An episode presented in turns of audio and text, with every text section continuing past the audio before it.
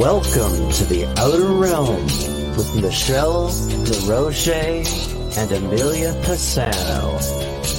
Airing live on the United Public Radio Network, 105.3 FM in New Orleans.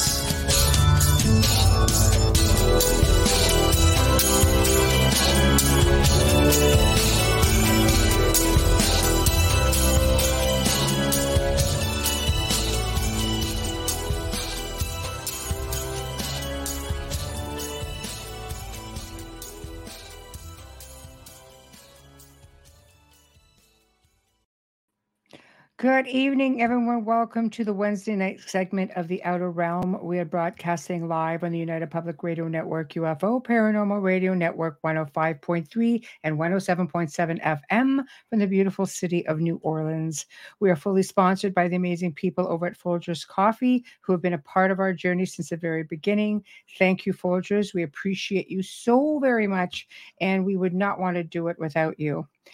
Also, big thank you to Justice Snicker, aka Dr. Snick, the sonic surgeon, for his contribution of his time, his music, and his voice for the intro that you just heard. He's an award winning composer of Halloween horror, sci fi, and dark wave electronic music, which can be found on all of your favorite music streaming platforms. Also, big thank you to Steve McGinnis, the artist behind all of our banners and logos here at the show. Check him out on Facebook and Instagram. Also specializes in the horror genre and can do any amazing commission pieces.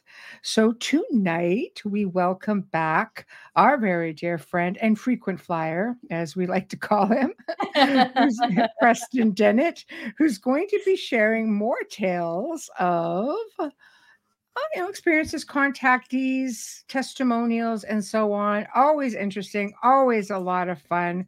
We just you know, it's never work when you're on with people that you love. And tonight's one of those nights. Yes. So big welcome to Preston Dennett. Bam. Hello. Hi. Hello. Hello. we can just go on a few minutes with that one. How are you? I'm good. Yeah, I'm doing well. Good. great Thanksgiving over eight, which I think is required. Of course it is. Yeah. Of course. What'd you have? Is. What'd you have? Oh, the traditional stuff. Nice. Uh, not a big, big turkey because you know not a lot. Not a lot of us here. No, but like how much turkey? I can't even eat it the one time a year. Like, how much turkey do you actually want to be left with, guys? Like, seriously. Yeah. There's only so much you can do with it. Enough for that week. And then it's like, I'm done. I don't want to have to take something out of the freezer a month from now. right? You know what I mean? Like it's sometimes people get carried away. It's a beautiful visual to take that picture of that big turkey. You can't need all the different side. Don't need the 30 pounds. No. No. But we had stuffing, of course, and mashed oh. potatoes, which I can live off of. I love mashed Me too. Daily. I'm Irish, I guess so. I Irish potato. Italian, same same thing, right? Like always, hi, John. I'm always potatoes. Oh my god, my father used to say it wasn't a meal unless you had a potato. I absolutely love potatoes of any form. You name it. Yeah. Wow. That was a little fun fact about Preston y'all might not have known. Preston and I are going to get along very well if we're ever in a restaurant. I don't share my fries. You can have my dessert, but I don't share my fries. Oh my goodness. my, my goodness. Hello, I hello. I was more Irish than I actually am because I just had my ancestry done not too long ago. Turns out I'm 1% Indian. Ah, wow. India. Who knew? so wow. someone hundreds and hundreds of years ago was over there. Yeah. Just it it just tells you collectively. You don't you never know like whose side of the I'm all over the map. I have no idea. yeah. That many? I've never done it. It kind of makes me uncomfortable, but it was interesting. I'm very curious. I was so sure that I was like half Czechoslovakian, a quarter English, uh, quarter Irish, and Pennsylvania Dutch. No. Well, I'm so much more than that. Aren't cool. most of Americans part Pennsylvania Dutch though? I, I, heard something like 80% of people in the right? US are Irish. Yeah. Some Irish Yeah. yeah. That's true. The My Irish grandmother was yeah, half Irish. Yeah. And, well, the yeah. Irish built New York City. Yeah. Yep. They started it. The Italians finished it. oh my god. Uh, anyway, we're all one. That's what's yes. That's yeah. That's right. That's right. The law of one. I'm always yapping off about it. That's all us all together. Do that. They're like, well, I'm part gray. I'm part human. right. I like that. I don't know. Can, can, you have a mix of reptilian and gray? Do they test and, for that? And human. Do they test for that when they do those DNA tests? Like, well, that we know of. Dolly has some well, very interesting um, genetics. I'll just say that she can tell tell you about it. yes, yeah, we've spoken yes. detail for sure. So you are back, and we're super excited because you always have some phenomenal stories to tell.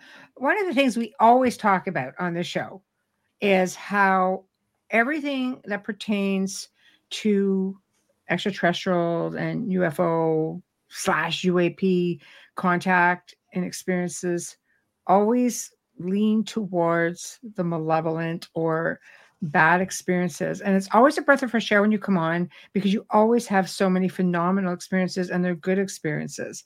And I think it's really important considering everything that's going on in the world I don't think this is something else that people really have to worry about. Yeah, I'm kind of baffled by that because honestly, I don't edit.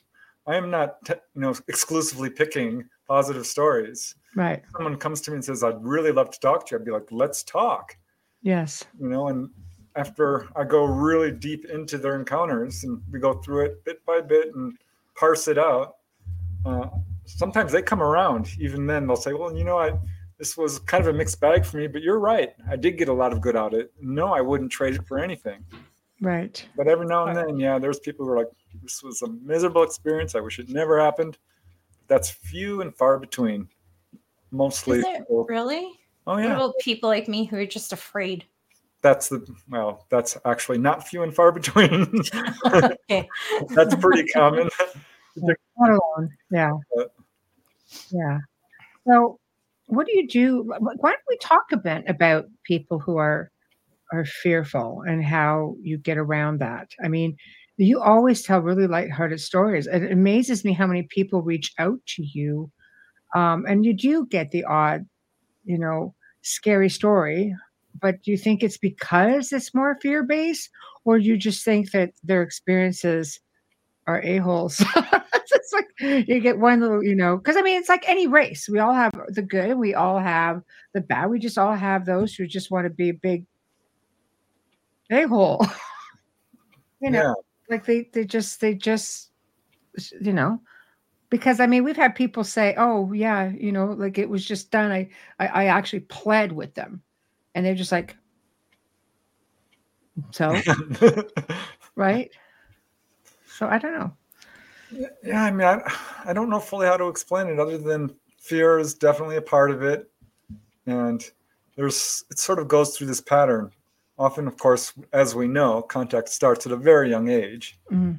And usually little kids aren't like, oh, look, there's a gray. They're like, oh, here's someone coming into my room. Right. Isn't this interesting? And, and it's pretty much not a super scary thing. Not always. Right. But at some point, and it's usually around when they're a teenager, this is when they start to realize, well, this is a little different. Right. Um, a lot of people aren't talking about this, and they have a real hard time with it, and it can be very scary. Right. And this is when people, you know, if you don't face it, you can compartmentalize it. You start having nightmares, anxiety, insomnia, you know, fear of intruders, missing time, of course, because I don't think the ETs are intending to scare you. And if you're losing your mind over it, they're not going to burden you with that. Right. But and then it'll stop for a while. And then in the 20s, I mean, it, it depends on each person. I've talked to people who've had maybe four or five encounters. That's it. Others, right. it's boom, boom, boom, boom. It's constant. Others, it's one or two. But usually, it's you know, bunch when you're little, bunch when you're a teenager, stops for a while, flares up again in your 20s, stops, mm. flares up in your 30s, stops. And right. it's, it's, unique, honestly, in each case. But I mean, right. I had one lady, she's like, These guys are evil. I'm like, Oh, I'm so sorry. You know, I hope you're all right. She's like, Yeah, I'm all right. I'm like, What happened? She says, Well, they appeared in my bedroom. And I'm like, Okay. And she says, It was really scary. And I thought I was, you know, it was just, I was losing my mind with fear. I'm like, Why do you think they're evil? She says, Well, the way they looked at me. I'm like, Oh, okay. You know, I don't mean to laugh. Each person's experience is what it is. Right. But they didn't do anything to her. Not that she can remember. And she came to this conclusion that this was evil. And what I've come to realize, because I, I keep struggling with this, in much the way I think the witnesses are, uh, is that if it's scary, if it's unpleasant, you can easily categorize this as a bad experience mm. and evil. And the thing is, they appear in your bedroom, and that's what people have a hard time with. I can't. Yeah, that's my big thing as well. It's, it's just you know, you, you, it's intrusive.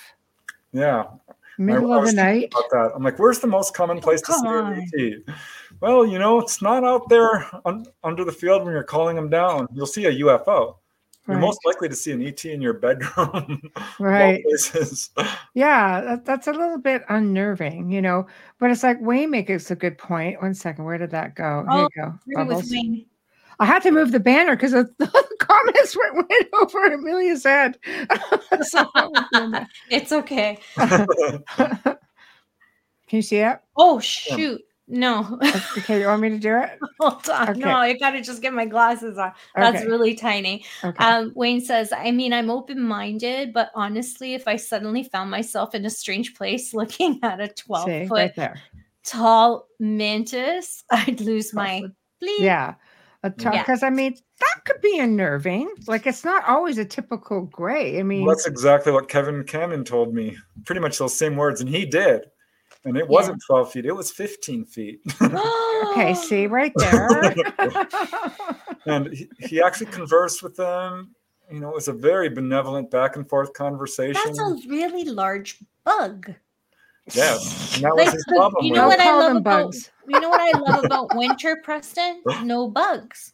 Why are et encounters you hear a lot about them in the winter though. Like you get more stories. Is there a reason for that um, it's most common actually in the summer. Really? Well, in terms of UFO sightings. No, I mean encounters in your house. You know, I've never done a full-on statistical analysis of that. Next book. All right. It's going to be a hard project for me. Thank you. I'm curious. I'm a numbers person, so I'm curious. Details like, about some of these species. Well, when I hear when I hear people talking about their experiences i wonder if it's like paranormal because in the winter nothing's really going on you're you're noticing more right in the summer you're busier you're out maybe you're not as aware you're really tired so you're mm. sleeping heavier who knows because we have the the opposite like during the winter there is much more paranormal activity oh, wow. that is being reported not necessarily much more activity and then the summer so i wonder because i hear these abductee stories and a lot of times it's in the fall and the winter. They don't say, oh, it was the 4th of July and I was sleeping and this happened. You know, like it's around the holidays or something. Like I've been noticing things like that. That's what I do. I pick up details in my work and I've been picking that up in interviews. So mm. I was curious. So it could be you know, at least a chapter of another book. yeah. It's definitely worth looking into because it would be very interesting if there were a pattern that was like super obvious. Yeah. Which I did find some. I mean, July 4th, oddly, is the most common day to see a UFO. Yeah. Well, just, they're all outside. yeah. And uh, it turns out ETs are coming down for the fireworks. It's, well, and yeah, also, see, that makes sense. Fire, also, you know. What about the moon's energy and the planets and how everything shifts? Yeah, I did notice that there's seems to be a slight uptick. See, I listen. There is some sort of astronomical event, like, mm-hmm. like in the, a lunar eclipse. Mm-hmm. mm-hmm. But I, you know, that's another thing I haven't really dug deep in. But I'm like, wow, there was a lunar eclipse book. on that day. Mm-hmm. Yeah. That was the day the Topanga Canyon wave swept through on a June 14th, right. 1992. There was a lunar eclipse. Mm. And there was a huge 1992. Yeah. Yeah. Hmm, that's but I know that it, there's definitely an uptick in the summer And they've noticed this for decades. And they thought at first maybe it's because Mars has its closest approach. They were trying to figure out, this was before, of course, we knew about Mars and had gone to the moon or anything like that. But it was such a prominent pattern that they called it like saucer summer or summer madness. But yeah. yeah, I mean, you pick a day, I can guarantee you I can find an encounter that occurred on that day. I've got a I believe it. I believe it. I'm just there's so much curiosity because I wonder about the energies, the sun, the moon, the different planetary systems. Does it affect how they come in and out? Does it change portals? Like I have a million questions for them if they'd let me ask them. yeah, well, I, th- I, think we all do. Yeah. I think they don't want to ask me because I am an interviewer. like we don't abduct people who ask that many questions. Yeah, but you, Barbara. We, we don't want to have a conversation. but you, Barbara Walters, was never. probably make them were, cry like she does everybody. Yeah. tree, would you be? But Kevin Kamin, the Navy medic I interviewed, who, as I mentioned earlier, saw 15 foot tall praying mantises, did ask them. He asked them about Roswell. They said, yes, that did happen. Uh, he wow. asked them, are you going to eat me? and they said, no, we have no interest in eating you. We eat vegetables and fish and the things you eat. Well, they're pescatarians. He asked where they're from, and they told him the name of the planet and everything, or the star. Right. And I'm like, well, what did they say? And he says, I can't. It was all just consonants, and you know, it was just somewhere I couldn't understand. Wow. They showed him a little star chart, which mm-hmm. is actually more common than you would think. It's not just Betty Hill who saw a star chart. That comes up fairly, mm. well, not frequently, but it certainly comes up consistently. Right. They will so, answer your questions. So, should people be fearful? Because I mean, I know there are accounts of people have had really horrific experiences with the mantis. Yeah. Um, well, you should be fearful of MILABs and government stuff. Yeah. And that can be very difficult to extricate the truth from. Mm-hmm. Uh, and I understand it if you're fearful when you're laying out on a table and you can't move. Mm-hmm. The instruments coming towards you. Yes. One lady I interviewed who had a kind of a mixed bag ultimately decided it was positive she said, I did have one experience I didn't like at all, where they came down and put this needle like thing in my eye. Oh. And I'm like, yeah, yeah. that has got to be horrific. Oh, I can't even imagine. Betty Andreasson, she called them angels. You know, that's how she looked at them. They took her eyeball out. yeah. So did she why? look at it? Like she saw, she like, watched. Like, why? Yeah, well, that's I, I looked into that. There's a smattering of cases of that. Why? Did, did they do they get any explanation for this? Like um, some think it's an implant. Well, one guy, mm. uh, he mm. was interviewed by John Carpenter, a researcher. He was colorblind, fully colorblind, and they did this, that procedure and popped him back in the sockets, and he could was no longer colorblind. So, but can you not just put him to sleep for a little while? That would be. I think that probably happens more often than not. Yeah. I wonder, I do they not feel pain and that's why when they're inflicting it, they're not they're unaware? I wouldn't go that far. Um, okay, so like why inflict pain? I don't think that they intentionally do. Mm-hmm. What happens is when someone's in a state of absolute fear and you touch them, they're going to go, ow! You know, and this, you know, you can see this with hypnosis. You can burn someone with an ice cube mm-hmm. by just yes. hypnotizing them with that and this, when you're in that kind of state, anything is going to cause pain. Right. I do have cases where people are like, no, no, no, they stuck a needle in me and it was painful. It happened to Betty Hill, and she's like, oh, oh, oh, you're hurting me. They put the, their hand on her head and they said, we are sorry. We didn't mean to cause you pain. I was just looking at a case a couple of days ago where a couple had missing time in Oregon. They saw what they thought was a plane.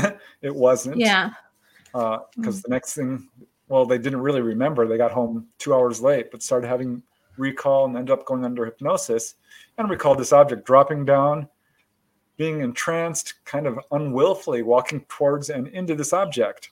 Mm-hmm. Uh, a man and a, a woman, a couple. And he's pulled in and laid out and she walks in and they said oh well we didn't really mean you to come into this room but you're super psychic we think you're going to be okay watching this. Just relax. Everything's going to be fine. And she watched her husband being examined. Oh. And he couldn't open his eyes or wouldn't. And they grabbed his arm right here on the forearm and here and stretched it out super painfully. And he screamed out, Ow, you're hurting me. And they took away his pain. They're but watching too much of the Tudors. No, but here's the thing. Um, that was that was basically it. Um, and he came away from that experience profoundly depressed, really got upset, ended up losing his job, had to move. But his, oh he had injured himself as a young man to where he could not extend mm. his arm. And they fixed it? They fixed it. Wow. Oh. And under hypnosis, he found out why he got so depressed. Oh, maybe hypnosis isn't always a good idea. Um, well, the ETs told him when he was on board that we we are so so sad about the state of humanity, and there's nothing we can do about it. Mm. It's up to you guys, and just laid it out on all the wars and the famine and disease and corruption, and that's what depressed him because he says the ETs were actually very loving. Mm. He had a real hard time reconciling, you know, the, the trauma he went through. Right. Um, well, that's hard. Yeah. yeah. But it, it, was a benevolent experience for them. Right. Right. It is. I, I I can completely understand that. I think it's it's the fear, the pain. There's just this we don't have a whole lot of understanding. I think there's just been so much information kept from us. I always go back to how the ancient people had really amazing experiences for the most part with you know the beings from the stars as they would call them you know the star people they would often have a, like amazing oral history they would emulate them. They would, you know, tell tales for generations. And they're not, they weren't like, I would say the majority were all good experiences. I yeah, think it's a lot of the more malevolent tales came from the reptilians. And that there's some old tales about that, but there's some old tales about reptilians that have been really knowledgeable and really good as well. Yeah, I heard you talking on a previous show about that statue of the reptilian and yeah, yeah, I can send it to you. Peru. Yeah, I can send you the story. Yeah, it's it's, yeah. it's crazy. It's but I mean, because they had like an, a type of I won't say apocalyptic, but but the area had a really um, traumatic um, physical thing that was happening to their to their their city. I can't recall it exactly, but they went underground and to to escape the the cataclysm whatever it was at the time. And they basically this one reptilian came down and took care of them. He educated them to the point where they ended up erecting this statue. But then yeah. again there's a shaman who who like out of africa and his oral history was how these reptilians came down in these really you know like decrepit crafts and and um literally just to rule like they go it was a terrible experience well i and suspect that, that, each species at some point has to go through an uplifting process an evolution a spiritual progression mm-hmm. it wouldn't surprise me at all if there's you know a history of some difficulties with each you know i don't, I don't want to say species but each type of humanoid mm-hmm. but boy someday i wish the doors of history would come open and we could see what really happened because that's so many years ago. Nobody really knows. They weren't there. You know what I mean? Mm-hmm. And I suspect back in those ancient times, people were telepathic to a greater degree, perhaps, than we are now. Right. And that facilitated a relationship with the ETs, who were right. much more open. I mean, we know they were coming and going and coming and going, mm-hmm. uh, which we're seeing now.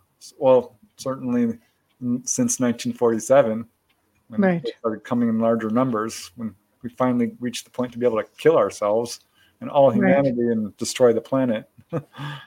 Do you think that's that's when it got worse um, for us as human beings, as a, as a society, with governments now getting involved because they got their hands on, you know, maybe some of these crafts, reverse engineering, and all of a sudden, you can't talk about it. You can't like gone were the days of, you know, being able to um, to gain knowledge about this stuff.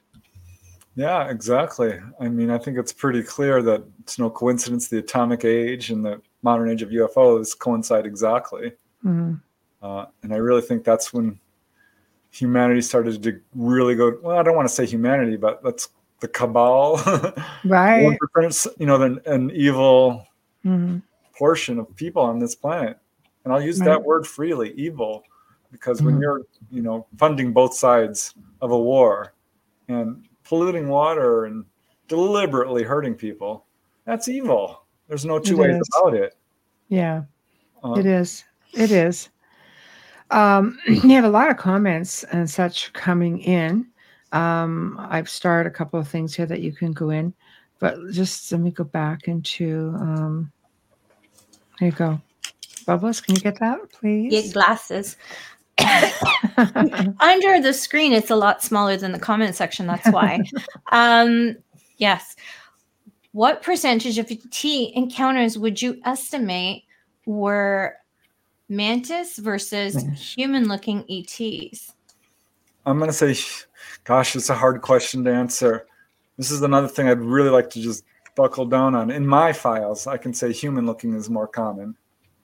Uh, mantids would probably be about 10%, maybe 20. Yeah. Um, not super common. Mm-hmm. Grays mostly, honestly, is what I get. Uh, right. But, I mean, you get little blue beings. You get strange 10 foot tall humanoids, nine foot, eight foot, short right. little beings of all kinds. Right. I just talked to a lady who had a really interesting encounter in Europe where she lives. I, mm-hmm. Gosh, I'm not sure what country it was because I had just kind of finished doing a sort of email type interview with her. But her encounter was so interesting because she's walking along with her friends, and boom, this craft drops down, it becomes transparent, and there's these human looking people, blonde hair, blue eyes, your typical Nordic, looking down at her. And uh, wow, looking, absolutely human looking, but right. different. You know, they're right. They're either See, that's easier to take. It wasn't super easy. for they really? out. Yeah. Wow. Because it was so close and it was so strange. Right. And she tried to talk about it with her parents, and he's like, "Oh, those are probably Nazis." And she didn't think so. oh. this was quite some time wow. wow. In the 50s, maybe. right. That's, that, but, that's crazy. but I think when it hits you unexpectedly and you've had no exposure to it, it knocks you over. It destroys your belief system. And that's a painful experience. Mm-hmm. When you're not expecting something like this and you have no, you've never thought of it Mm-hmm. And I mean, I was just looking at a case where a guy had that exact experience. And mm. let's see, this was in Glasgow, Scotland. Right. Walking down the street at 3 a.m., black top shaped craft drops down, and there's a big porthole. And looking down at him is a blonde haired, human looking, blue eyed being in a silver suit with little stripes on the shoulders. He had a nervous breakdown shortly later full on, couldn't do any more wow. interviews, didn't want to talk about it. Wow, really? So, yeah, it profoundly affects people when they right. have. I get that because I didn't even have an encounter, not initially. I just found out my brother did, and my sister-in-laws, and you know people at work and friends, and I was like lying there in bed awake at night for a year. Really? Oh my! I was excited when I first first time I ever saw craft. I was younger. I mean, I was so excited. I felt this sense of like awe. I think when yeah. you're younger, you like roller coasters too. You couldn't get me on one now. That's true. But no. you're more fearless. That's what I mean. Like you're more fearless. You're not as, you know, I, because everything's a wonder. I watched. I stood outside for 20 minutes watching a craft come down and I just yeah. watched it. I didn't feel any anxiety and disappeared behind the tree line in the mountains. I knew where it was because there were a couple of lakes back there. And all of a sudden, I'm like, okay, like it was really slow and going down, which was a curiosity, but I watched it. It was like wintertime, whatever. And then, literally, within about 10 minutes after that, the thing shot right up out like into sky, stopped, and then took off on an angle and then it went gone next day we had like military helicopters everywhere because you know obviously caught some attention but i'm out there going this is bloody amazing wow, wow, look at this thing i never the thought that that's something or someone would come in and like maybe somebody grab me I don't know, but I was pretty excited about it. Maybe, maybe I was abducted. I have no freaking clue. All I know is I just had a complete sense of awe that I was watching because as a child I used to watch the skies all the time because I am a contactee, right? And it was just like just one of those moments where I'm thinking, I'm actually experiencing it now. Yeah. I mean, I've had a dozen close up sightings and probably more than that. I mean, I did have missing time and, you know, at least one fully conscious onboard experience. Right. And every single experience I had is great. I loved it. right. Thrilling, wonderful. I couldn't be happier. Right. Right. Yes, Amelia, it's true. No, thank you.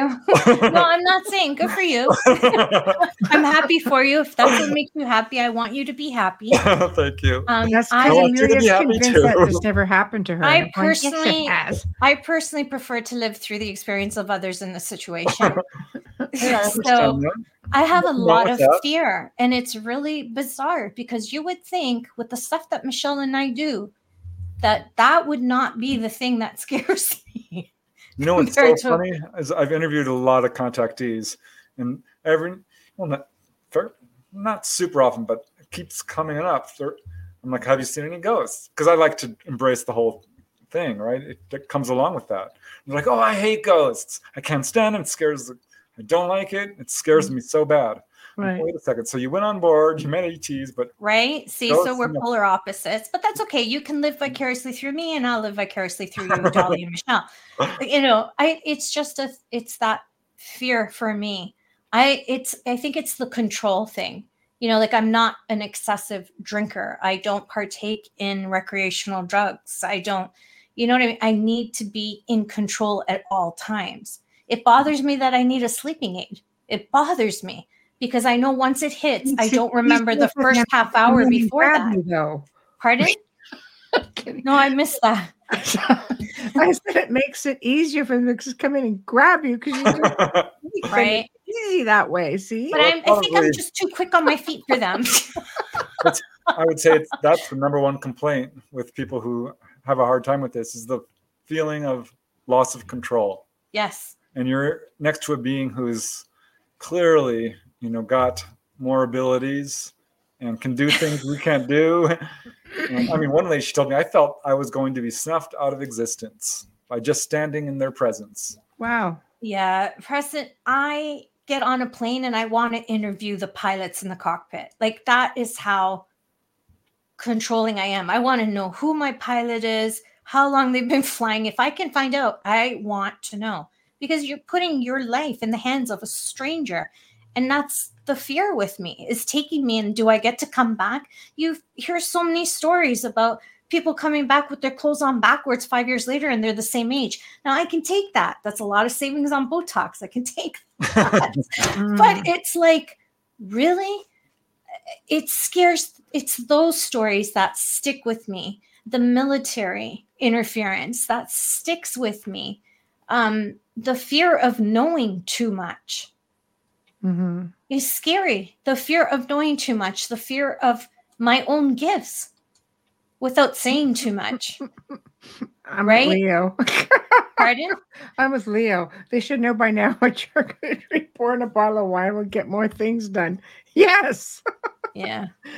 Definitely. Just, yeah, it just it's yeah. really really frightening for me. It really is. I love listening. I love especially talking with you because I I never feel like an idiot when I'm speaking yeah, well, to you. Wrong with that. I mean, I was just look. I didn't interview this guy, but this is a case that took place in Brazil, I think, and I was just interested in it because he's driving along and has this UFO following his car, and it comes right down behind his car, mm. about a foot off the road, one car length behind, and follows him into this town. This was in Itaperuna, Brazil probably not pronouncing that right.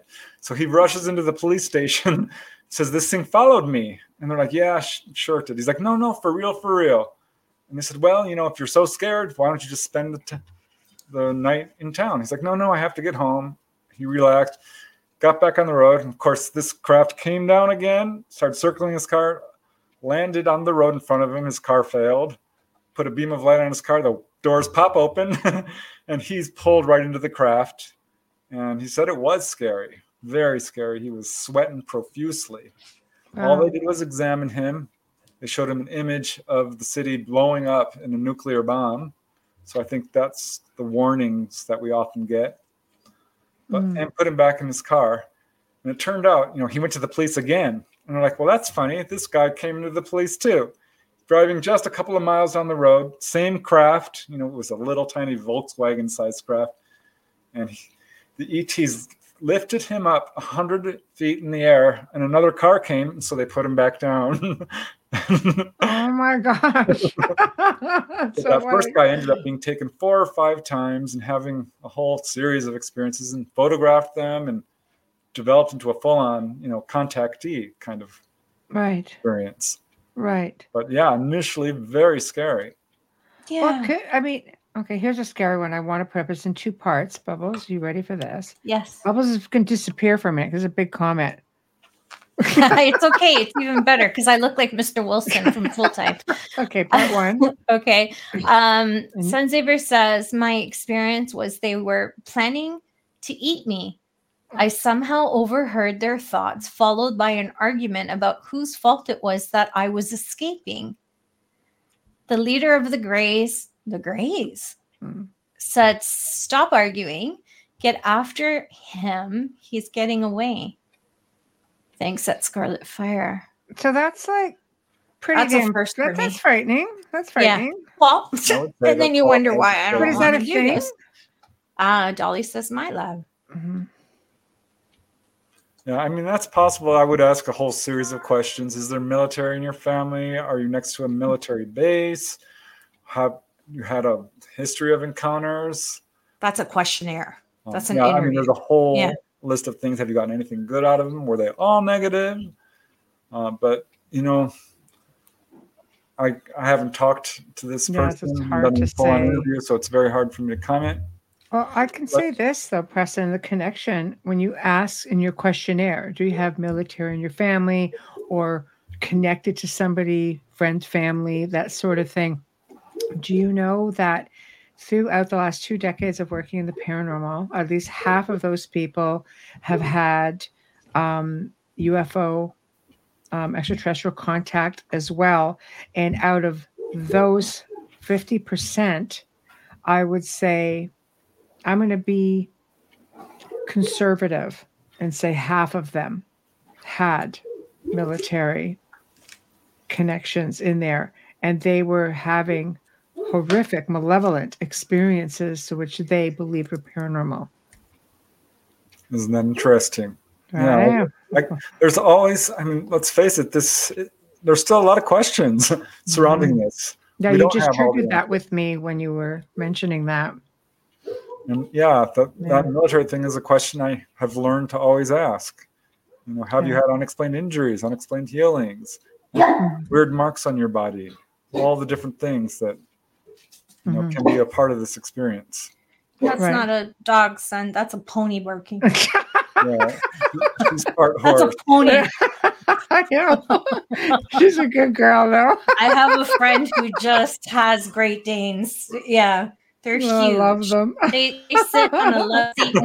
oh, we never mind when the when you. the fur faces come in. It's always good. Um, yeah. yeah. She takes me for walks. I don't take her. I know. Who's the handler here? Preston or she would be fun to, to take her leash tied around your your waist and put on a pair of roller skates and go down a hill. She would make that a lot of fun because if you go flying, you just jump up and you can ride her to the end. I made the mistake she's of trying to play with her once, and she jumped higher than me. I mean, she's taller than me. Yeah. She weighs as much as I do. I'm not kidding. It's crazy. She's beautiful. yeah, she's beautiful. They're so sweet. She's a rescue. I love animals, so yeah. oh my goodness. Um, so see, eh, okay, right here, this is um pertaining to the the last two comments we read. Can you get that, Amelia? Yeah, I can because that one I can scroll down and see on the side. Okay, all right, good. says, uh, My father was in the U.S. Navy. I have had other sightings of UFOs that were more benign, and at least one sighting that seemed almost friendly an orb. The attempted abduction happened in 1975. Okay, so well, the, there's your connection to. Well, I can say this: Pe- people who are contactees often are known by the military or the folks behind the MILABs, and they will target you in an attempt to turn you against the ETs and have this whole negative narrative put forth because that's their agenda. This is what our secret governments are spending your tax dollars on. No joke. This is a very serious thing. Mm-hmm. So it gets really, it muddies the waters. And that's putting it nicely.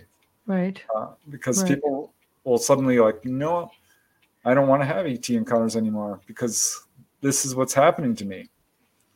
And right. ET encounters might be absolutely friendly. But let's face it, sometimes people just want to live a normal life. You know, they don't mm-hmm. want this. Mm-hmm. They really don't. I right. talked to a couple who turned out they married each other without knowing that they were both, quote, abductees. Uh, but he just had enough of it. And when these cat like beings appeared one evening, he's like, That's it, go away. I never want to see you again. Stop it. Why are you doing this? Go away, go away, go away. And that was it. He never right. had another experience. Right. So I've talked people who have ended their encounters that way. Often, what will usually happen is they'll go away for five or ten years and then come back like, "Are you ready now?" Right. not, not, in so many words, but I, I think that's exactly what's going on. I agree with you because I I, you know, had a lot of paranormal experiences growing up, but I also know that I had a complete fascinations with ET and crafts, and I know now because I was a contactee, well, more, but we'll leave it at contactee. And I found out from my mother that throughout their family, my grandfather, like it went back, back, back. My father, you know, all all negative blood types. Just saying, you know, like what's this? If that that's a that is a curiosity with some of the connections as well. But um, you know, and I somehow everything just went silent and I had all this paranormal stuff going on. And I, of course, it put me into the field. Um, and it wasn't until like literally four years ago where, uh, you know, I'm like, okay, because I started, they started resurfacing in my life again. Or let's just say they were resurfacing to the point where I was recognizing, I was recognizing things right? I may have been seeing them for years and but you know if you don't know what it is or you're not looking for it and you don't have an understanding of it you don't really know what you're looking at or seeing or experiencing. I mean you know who knows? Maybe i was taken the yeah, whole time we're especially good at denial you know and yeah it's like and explaining away. Yeah it's like no i'm not ready for it you know yeah. you're just not going to go there. Exactly exactly. But you know a few years ago i kind of said okay. You know, and Bubbles and I worked over that whole fear thing. Like, I am not impressed with this crap going on in my boudoir. And I'm like, don't talk to them that way. What if I, they're not nice? I know, right? I'm just like, no. But I made the decision in my mind and I, I telepathically reached out, which tells me there was already that connection. And I said, okay, I'm fine now. And then it was like almost instantly bam, bam, bam, bam, bam. You were fine. You were fine after that. You really were. She was calm. She was like, I've got control of this. I'm good. But you see, it was my decision. Though. Mindset. yeah, mindset. And I didn't feel like it's it was being pushed on me. You know, one lady I know who was having encounters for a while didn't realize it until she saw Billy Meier, you know, the Swiss farmer on TV and all the crafts. She's like, oh my God, it opened a dam. All these memories came flooding. She started having conscious encounters, lost her mind, didn't like it. I, I may have told you about her before, but she had grays appear around her bed and she kicked one in the neck, broke its neck. Um, they, they, pulled her on board. Did it retaliate? No, they just left. But they They're were like, oh, this one's this one's got taekwondo. I'm out of here. She's a feisty one. Okay. Yeah. they, maybe that's they, why they don't come here. they pulled her on board once, and she woke up in the middle, up in the sky, halfway to the craft. And she's like, "What are you doing? Put me down now! I did not give you the right to do this. What are you doing? I don't like this." And they're all like, in complete shock, and they put her back in her bed. So she was fighting. She would put up booby traps around the bed, tacks on the floor. See, Michelle, maybe that's why they don't come to me because I'm kickbox trained. Well, that could be it. No, maybe it's the stilettos that you keep next to the well, bed. it's the reaction, right? I can kick in those too, but I mean, like, it, With I wonder. I wonder sometimes, you know, like growing up in the city, you know what I mean, being trained in box. Like, I wonder if that has anything to do with it. It might right. be if you're super hard, you know, resistant. Well, I, like, well, we got a problem I like here. to say I'm street smart. I like to say I grew up being street smart, and I'm still that way, and taught my daughter to be that way, even though she's a country bumpkin and we live out in the middle of nowhere. Yeah, well, they, like they have your mind. What do you, you, mean they have my mind? They hear. Oh, they hear. Sorry, the glasses should have been on when I read that. They mean, hear my mind, so then they know that I don't want this. You have a choice. But, but, but you know, if if if it's your doctor and they have a problem that they need to heal you with and you don't want it you know what are they going to keep they're going to try they're going to keep doing their best. I want them to so, heal my daughter. Yeah i agree. I wish I, they would heal everyone. Yeah. Honestly i could use a few i do myself. too i mean i really do just if i would put her before me at any time and i would let them Forbidden history, grisly ghosts, monstrous cryptids, and harrowing folklore dominate Japan's history and culture. Mysterious Japan is a bi weekly podcast presenting these spine chilling horror stories, urban legends, and unbelievable histories in a campfire story format. Many of these tales have never been presented in English before. Our journey takes place where dark history and supernatural folklore collide.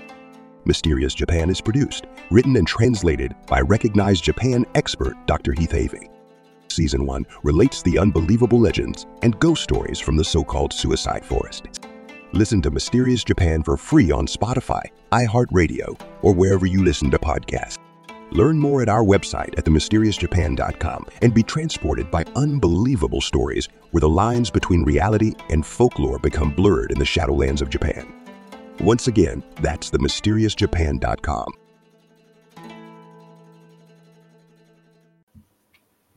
research whatever they needed to with me to, to heal. I think her. from a very high spiritual level, we kind of all choose our life path, and we some of us choose really hard challenges. Me too. Um, so I don't know. It's that's deep stuff to get into. Yeah, uh, I cried enough today. but, but, yeah, going back to this lady, I what happened with her she, she, ended up being healed of a cyst in her fallopian tubes and she learned how to do healing and energy work and all this stuff but she's like trying to develop a relationship, you know, with these ETs. She's like, okay, come down. I think I'm ready. And she heard them coming down her hallway. She's lying in her bed. she's like, okay. And Her heart starts thumping. She's like, gosh, I'm not sure if I'm ready. And it takes its hand and comes it around the doorway and puts its big long fingers around the doorway and starts to peek. And she screams out at it, No, I'm not ready. Go away. and it went away. but it was kind of, I mean, she looks back at it laughing, but at the time she says it was absolutely horrifying. Was very scary for her. It's it is intrusive. I can understand that. I've felt them come in at times, and I've just had you know you know what it is like when you have a really long day, and I'm like I have a headache. Wait for me to fall asleep. I'm like, okay, I'll go work. I'll do whatever. Just let me sleep, fall asleep first yeah. and whatever. Go. No, I'm yeah, I'm kidding, but yeah, you know, like I have a it's, headache, don't feel like going. when you have, I these, try to be comical about it, and they're very good about it. when you both and and Dolly have these experiences that you know you're with them or you're on board, is it kind of like astral where you wake up and you know you haven't really slept? Or do they or do they release you peacefully and make sure that you're rested? I didn't I wasn't tired at all. Mm. Okay. And when I have astral experiences, I come back super exhausted. Energized. No. Oh, energized. astral? Yeah. Astral, I come back burnt. Oh, really? yeah, completely toast. Wow. well, each person's experience is different, but yeah. I don't know. For some weird reason, I don't have fear of this stuff. Not even ghosts or mm, or big. I had same. a Bigfoot encounter. Yeah. I ran towards the darn thing. Yeah. And, yeah. And, no, I when ghost activity happens, I'm like amazed. I'm like, wow, look at this. This is awesome. Yeah. you have like, you say you have a haunted house for a lot of years, or I mean, I grew up in one, and you know, we had, the manor house was like, like just a revolving door of crazy stuff that you just get used to. I I, I agree with you. It's I think it's a, a mindset. No, there's the cat. I just see it. I'm gonna have a laugh right here in front of all your your viewers. oh, I love it. Love it. I know. Cats are bloody aliens. I'm telling you. They're their own. They definitely are. They have their own planet. They right? no. They think they own this planet. yeah. We're their people. We're supposed to do what they tell us to, what they want. Serve it, me, take care of me. wasn't it Alf the alien that uh, ate cats, cats yeah. and he learned to become friendly oh. with the cat in the house. sure, because he wanted to eat them. Here we go. Here's a uh, question. right. okay. Um, let me just roll that down because it'll be easier for me to read it from here. Okay. Michael Kennedy. Hi, Michael. Um, given the recent release of Stanley Kubrick's confession on video of his why did new comments have to come and do that to me? Okay, of Stanley Kubrick's confession on video of his involvement of directing and filming of a film that became the moon landing.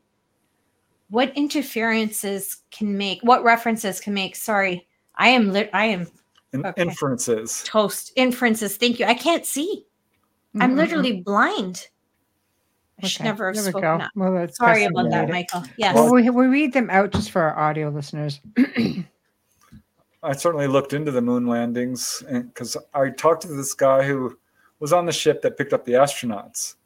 I mean, I think there's no doubt we went to the moon. If you look into it, the evidence of that it's absolutely overwhelming. It's provable.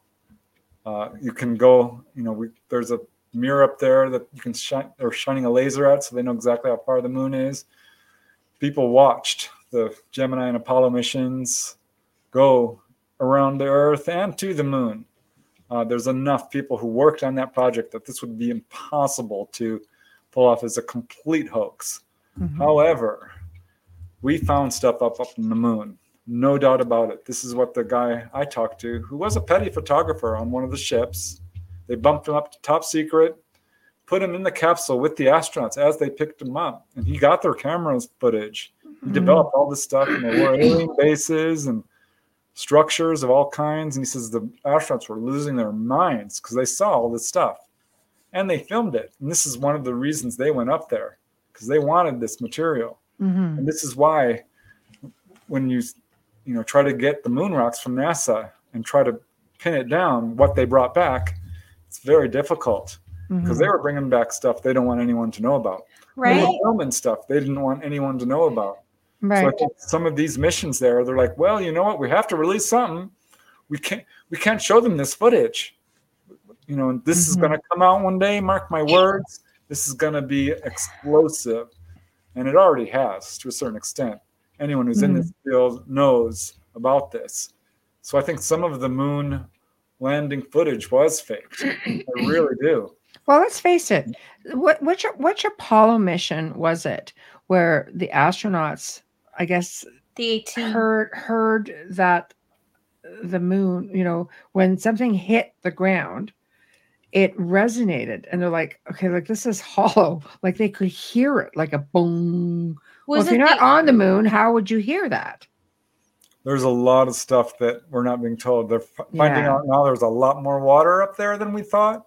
Yeah. The, the moon rocks themselves are composed of oxygen, which right. I'm like, what? Is that true? How can that be? Look it up. It's okay. true.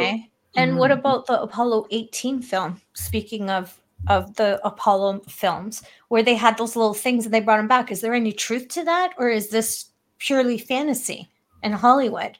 Yeah, where they had those of, little creatures. Um, I don't. I think that's probably disinformation.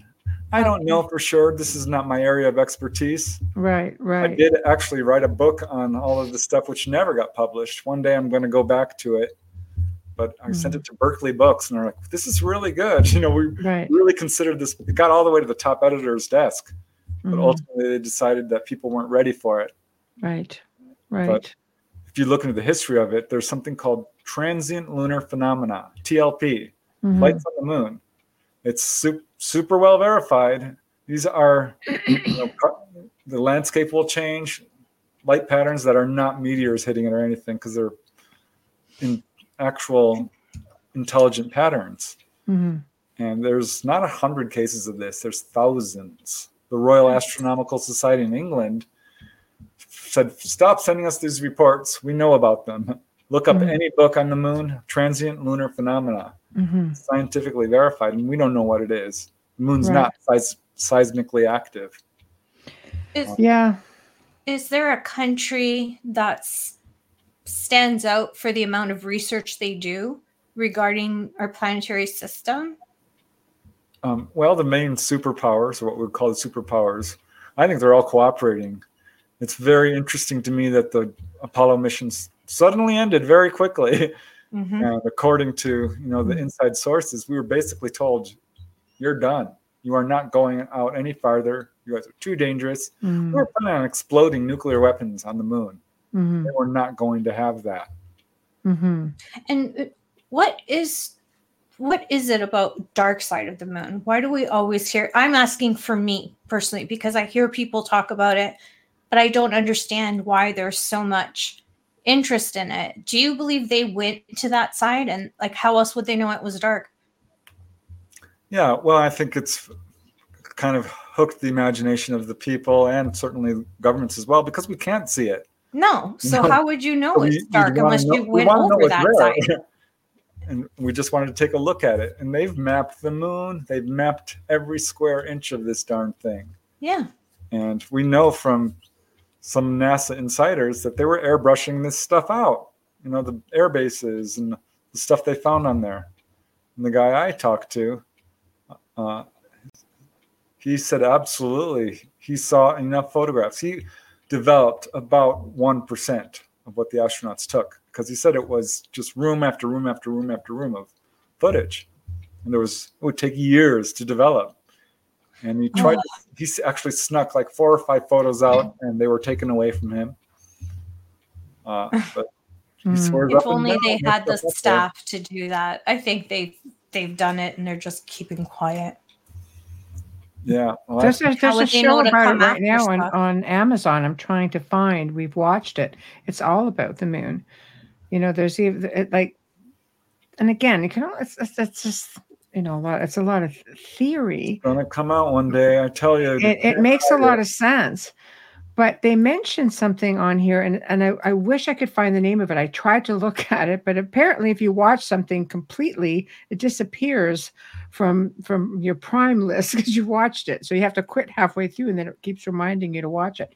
But there's a mention of two large iron poles that are placed in two different areas. If Wayne's on here, Wayne, if you're listening, if you can just sort of jot it down, because I know you're up in there somewhere. But it was basically, they were put there with a sign that says the day the moon arrived. Hmm. Well, yeah. If you look into the history of the moon, there are ancient writings that make no mention of the moon. Right. Whatsoever. Exactly. So, exactly. So yeah, scientists main alien moon is what it's called. Figure out okay you know, the origins moon. of it. And one of the main theories is that something crashed into the Earth and out came a bunch of the Earth and started rotating around it. Um, yeah. Others feel like no, this was captured at some point. And I we need a field trip. What to the yeah. moon? Joel let us go. like, oh, okay. Come on, contact your ET friends. To the moon all the time. right. right. Like if you're if you're an abductee, can't you go there? Yeah. Don't. Do, well, well that's what I mean. So why can't we do a field trip? Yeah. Yeah. Who's to say I mean, we don't? Dolly Safran did it. I'm being Kevin Cameron did it. I've talked to a number of people who've seen the moon on on board a UFO. You know, the earth behind it, they will show you that. Not at all. Not landed. Unusual. So this is about the iron pole. If you can get that, Amelia. Yeah, absolutely. Of course I can. There's that two of these. Yeah, two of these. Okay. Um, the sorry. One of them. Crazy. I will get. I'm trying. There's so much in the chat room. Okay. It's like it's scrolling. I got it. One iron pole is in India and doesn't rust, and apparently, either does any of the iron that was brought back from the moon. Hmm. I didn't know iron was wow. I've right. never heard this, so that's kind of interesting. There's two of them. Uh, yeah, and he says the name of the show is called it's Alien Moon. Oh wow. It's on it's on Amazon Prime. Go check it out. It talks about all of that. And uh we just sat there kind of going, you know, so here it is right here. Um there can you get that? Yep, I can. There are now two known writings that speak of the moon arriving into Earth's orbit. One is in Egypt, okay. the other one escapes me. One is it? I've heard people talk about moons in Egypt. Yeah. So the day like the moon arriving into Earth's orbit. So I, I don't know. It's just that's what what we how we started the show basically was the fact that so much has been um, kept from us. And now we're, you know, we're at this point where we have so much speculation and we really have to rely on eyewitness accounts and experiencers, like, like all the stories that you tell, you know, um, all of yeah. the people that you're in contact with. That many times, you know, don't look to our governments for answers. That's a, yeah. a huge mistake. Right. Everything we really yeah. know about ETs comes from the contactees, people like right. Dolly Safran or you know Kevin Kamin or well, all the like, people I've interviewed. It's like whistleblowers; they know the truth. right.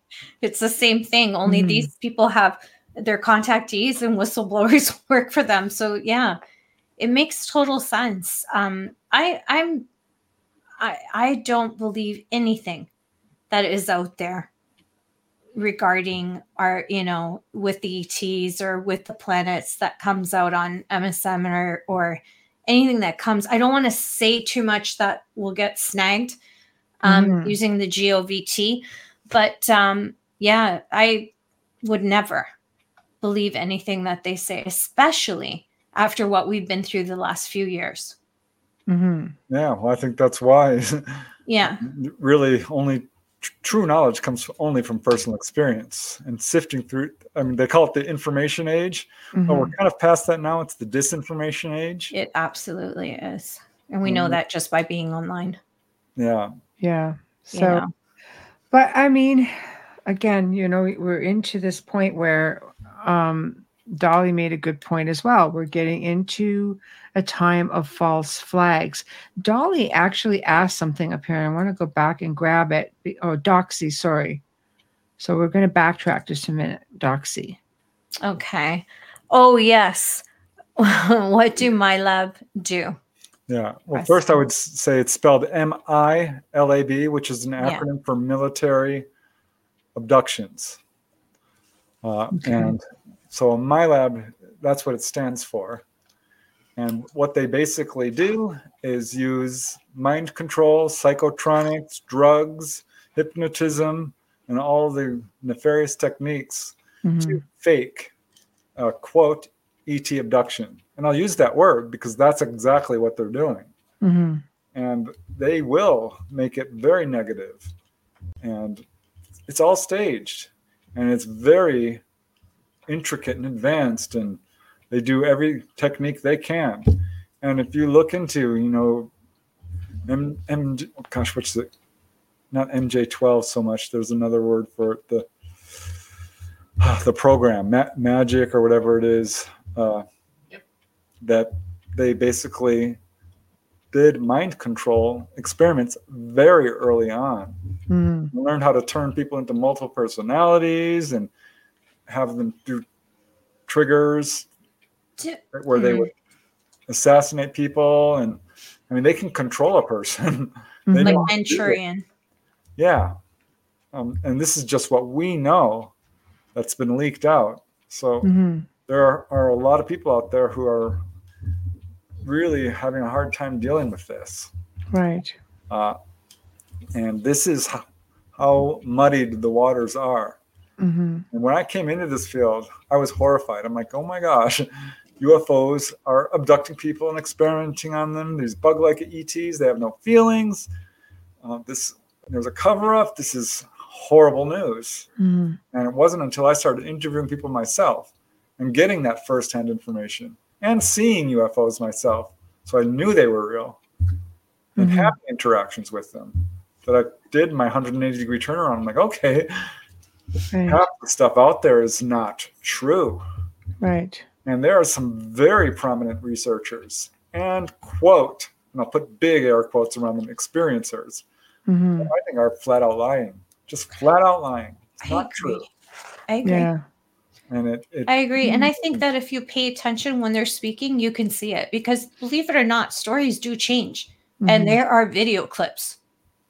And it amazes me how often the story will change if you go back a few years. Mm-hmm. And, and you start listening to audio and all of their stuff that they mm-hmm. have, you know. You know, there are some people go under hypnosis and the researcher is negative and minded and they come out with a terrible horrific abduction story because hypnosis used improperly can lead you right down a path of disinformation with your own experience it's really mm-hmm. unfortunate um, mm-hmm. um, I don't generally recommend hypnosis because of that. Try writing it down first. Try meditating. Try doing dream work. Mm-hmm. Hypnosis does work. I think Barbara Lamb does a really good job, and she'll tell you in her own words that, yeah, some of this stuff is probably not accurate. Mm-hmm. Uh, right. but I know it works because a lot of what people recall is exactly what people recall consciously. Mm-hmm. And you can predict what's going to happen to a person when they're taken on board yeah, you might be physically examined. Probably you will be. You right. might not like it. Who likes going to the doctor? no one, you know, not a lot of people. Just ask the dog how he feels about going to the vet and getting that thermometer. so, right? Yeah, I mean, it's sort of, it's, it, you know, sort of the same idea. Um, eh, you know, not that I'm comparing us to, to dogs, but I'm just saying, you know, like if you're going for an examination and if they're helping people or if they're trying to get information, most of the time, you know, nobody really enjoys a physical exam, like Preston said, even from your family doctor. But but getting back to yeah. um, what you said about you know going out and and and plant something and being out in nature, I find that a lot of um, contactees who are connected, like when I started reopening myself up, I decided to start doing planetary energy work. You know that I do. You know with with with other people that I've done over the years, the last handful of years, and it's just you just get this sense of wanting to protect the planet and you know do well for others and more so on a different level and it's just hard to explain because if you if you if you do it, you understand. If you don't do it, you don't understand really the need that you feel to do it, the urgency of doing it. It's it's hard to follow through on things when you see your own leaders drinking from plastic water bottles about protecting that. That's a tough one. It has to come from the top if you want people to follow. I'm huge on recycling, more because it's the waste. It doesn't make any sense you know, like even a Keurig cup, I will empty the grounds out and put the plastic in recycling. Not everybody goes to that extent. They'll just toss it. Yeah. But if it doesn't start up here, because you're seeing them on television, you're seeing them with their water bottles and you're seeing them with every, it's a lot of waste at that level. And they'll write it off that because it's the position of government. BS. It has to hmm. start up here so that everybody You're else like a contactee, Amelia. Oh shoot! you are. I'm telling you. I just you. thought I was passionate because I've always been that way, and I grew up. I was born in '69. I grew up in the in in the 70s where you were covering your books with grocery bags. It was just a way of life, and that's all it was. Everything was in glass. You know, mm-hmm. I have a problem with plastic, not just the recycling. For me, it's the ocean you know the animals it, it breaks my heart when i see turtles and and we had captain paul belly. watson on the show and he really went into a lot of detail about yeah the damage that we're all mm-hmm. doing you can you can watch it on National Geo, right? Like it, it just it's so heartbreaking and you can't understand how all this the plastic is the size of our continent in the ocean that's just floating around. This is insanity. And why is it there? It's in our blood just, now. I mean, it's in our bodies. In you know, it's awful. And a lot of the, the plastic that what I don't like about it is when plastic came around, and I don't mean to take away from ET because I think this is a message they're trying to give as well. When plastic came around, the the rise in cancer was astronomical. Yep. And we can make plastic now that's organic and biodegradable. Yeah. yeah. Mm-hmm. I went into dead shock when I started reading the ingredients and realized that a good portion of the food I was eating was GMO, genetically modified. That's why I want to move to Italy. Yeah. that does not stand there. I have that food in a box that I'm not going to eat now, which I bought. I'm like, well, shoot. yeah. Darn it. You know, and that's that's the problem with Canada is even if we take GMOs out and Monsanto's not a thing. It's some it's it is in some provinces and some provinces it's not. The problem is we're still taking stuff importing it in, you know, our exports. We can't control that. And people are forgetting to read their their produce bags. They're protesting plastic, but they're buying cucumbers and carrots in plastic bags. Yep. Mm. There's a lot to that. So I think there's a big message in in that as well. And mm-hmm. I, I, hope if that's part of what's happening to abductees that they get the word across. it's a big part of being a contactee for sure. They are yeah. environmentalists. In fact, mm-hmm. this is one thing that I'm really proud of is like people are always like, who's get contacted and why? And people are like, well, you know, this person's blood type and you know, this person lives in this area you know, they have a history of contact in the family. Yeah, these certain uh, mm-hmm. commonalities. But one thing I noticed is the people who are having contact are doing good work for humanity in some mm-hmm. capacity. Mm-hmm. And I think I'm, I'm, I want to take credit for that. I'm not entirely sure if I'm the first to say this, but I've certainly been saying it for a while. Mm-hmm. I noticed a lot of social workers, a lot of environmentalists, a lot of human rights activists, mm-hmm. rights activists, doctors, nurses, teachers, mm-hmm. artists, musicians, people who are just trying real hard to do the right thing. Mm-hmm. I trust you. You've done enough interviews to know. And I don't hear mm-hmm. other investigators saying this. And I'm like, well, you know, here's one of the reasons, you know, look at your people who you're talking to. Ask what mm-hmm. they've done to, to help the world. It's mm-hmm. amazing to hear, like, you know, gosh, there was that guy who said he planted like a half million trees. What's his name? He's full on contactee, but he's like, I'm on a mission. He's like Johnny Appleseed. Um, right. Yeah. Just just plant away, do your part. You know. I have uh, rows of trees that don't even need to be beside each other in the front of my house, but I'm happy. Um. So I just I had seen a comment come up, and I just want to address it do all extraterrestrials or let's say aliens just to lump lump it up a little bit um, do they all come from space or i say dimensional interdimensional um, but it's a trick do question. we have here right here on good old planet earth i guess is where i'm going um, I, well you know earth's been around for a very very very long time we're not yes. the first civilization there's this term called breakaway civilization, which I thought was kind of intriguing. Right. But I think it's also a little bit misleading because, you know, a long, long time ago, all kinds of things were going on a billion years ago. Exactly. Um, yeah. But I am going to, and I'm going to stick to my guns with this. We're dealing with extraterrestrials, physical okay. beings, people like us, right. who are, like us, interdimensional. And there are people who are absolutely spiritually enlightened on this planet living today who can levitate, turn invisible, teleport, yes. do oh healing, right. all kinds of things that we see ETs doing. And people are like, well, look, they're interdimensional. Well, yeah. That doesn't right. make, mean they're not ETs. It doesn't preclude them from right. being time travelers either.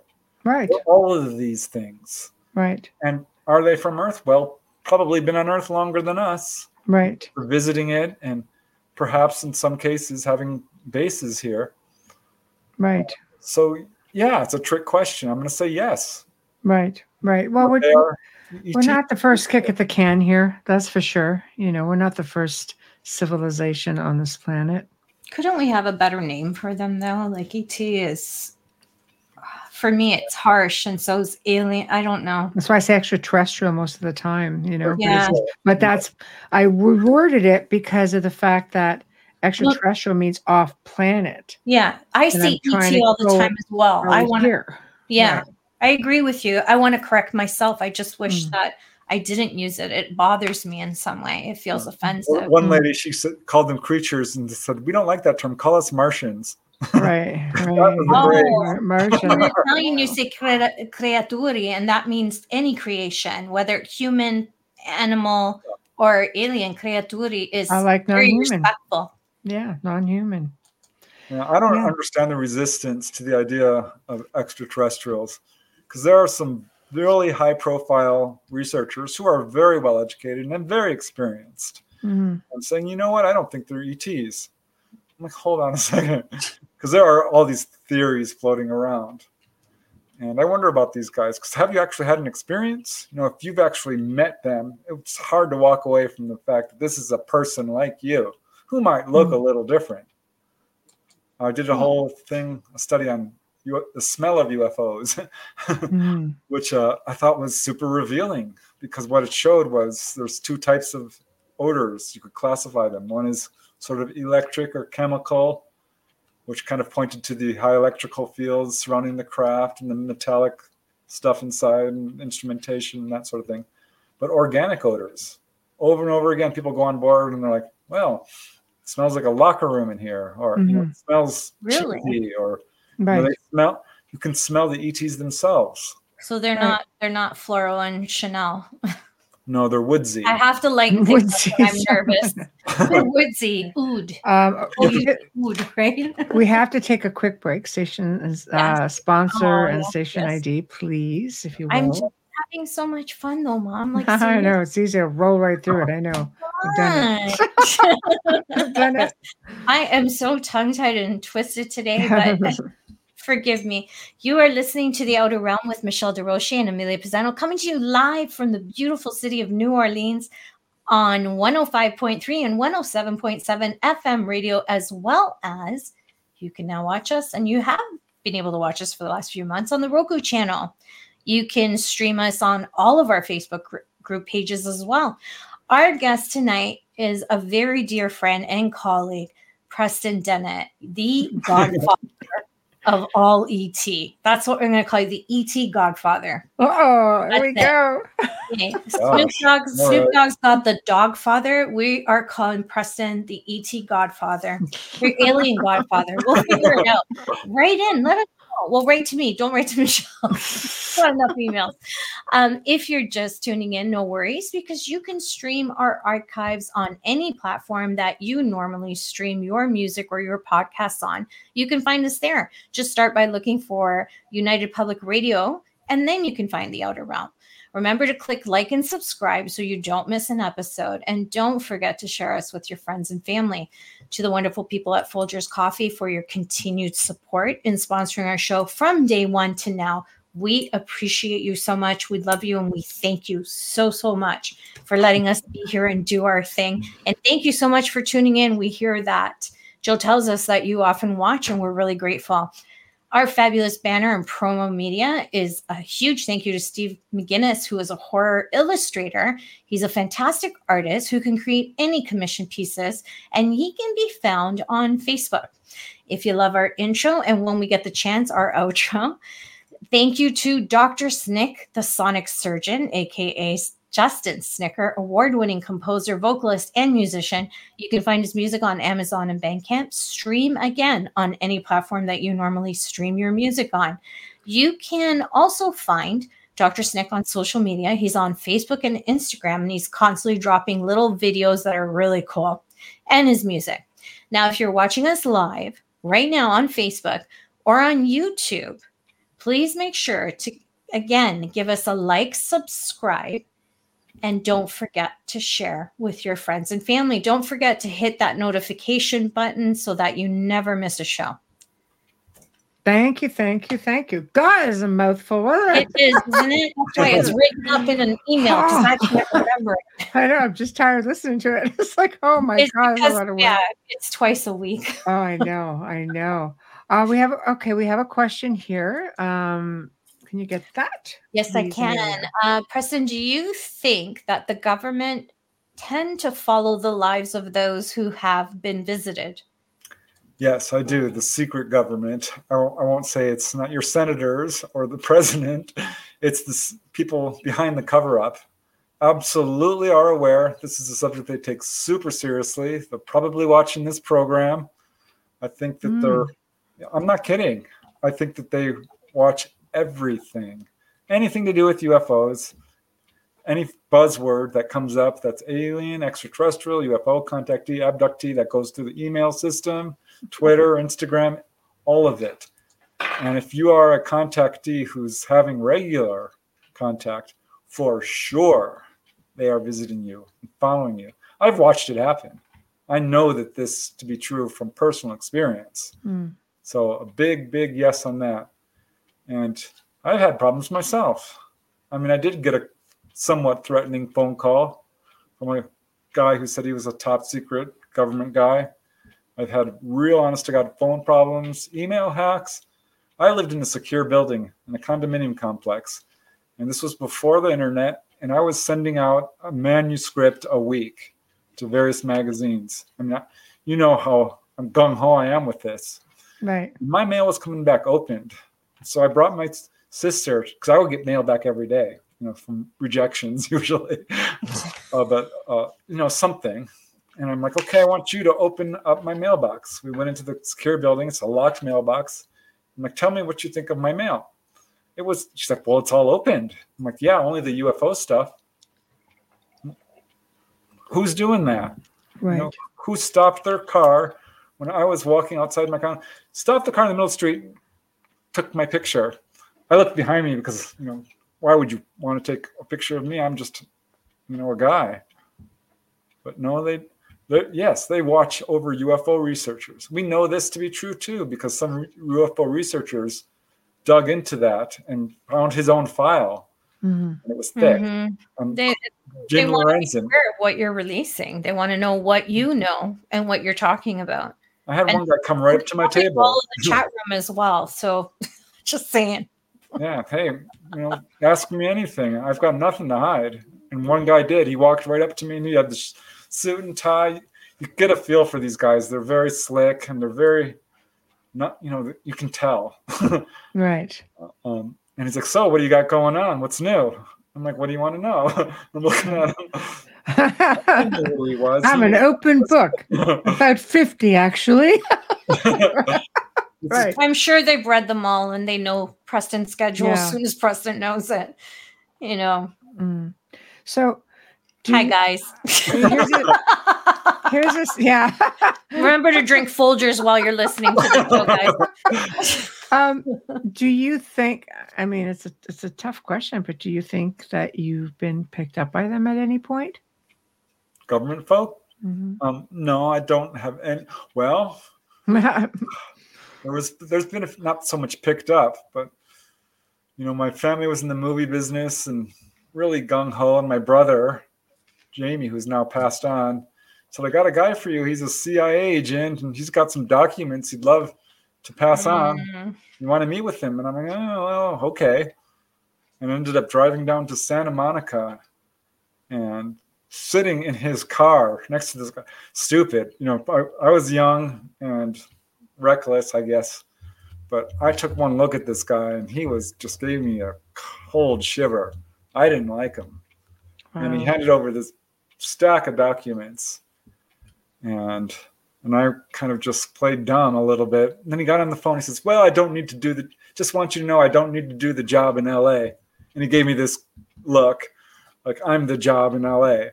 ah, nice. I'm like, oh, okay, you're gonna wow. assassinate me. Is that what you're?